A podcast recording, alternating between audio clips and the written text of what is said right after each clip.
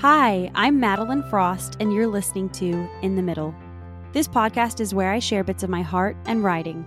I'm sharing from the inside of my story while I'm still in the middle of my messes and mistakes, in the middle of being a wife and mother, in the middle of figuring out how to be both creative and ambitious, and the present mom I desire to be. I'm seeking out beauty and truth, and I hope that my weekly writing invites you along with me. It feels unproductive at times, and like the most important work at others, to try to pay enough attention to see what is beyond what's right in front of me. The thing is never the thing.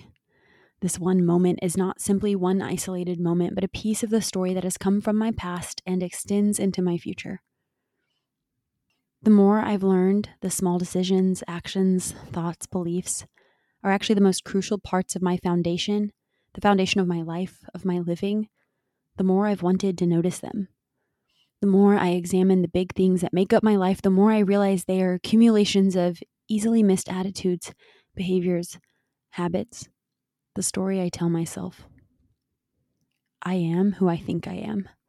I am who I act like I am.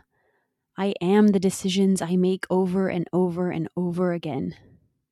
My life is the outpouring of the stories I tell myself on the inside not in some magical thinking kind of way, not in some manifestation beheld kind of way, but in the real way that your thoughts about a moment completely shape the experience and memory of that moment.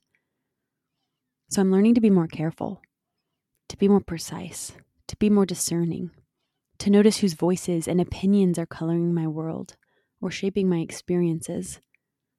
I am attentive to who I let speak into my life or influence my behavior or desires or actions.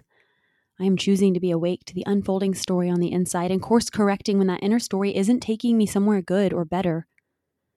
The thing is never the thing. My life on the outside of my body is a reflection of the life on the inside of my body, not the circumstances, of course, but my responses, my living, my story, my decisions. I want to live a good story. And I know it starts on the inside.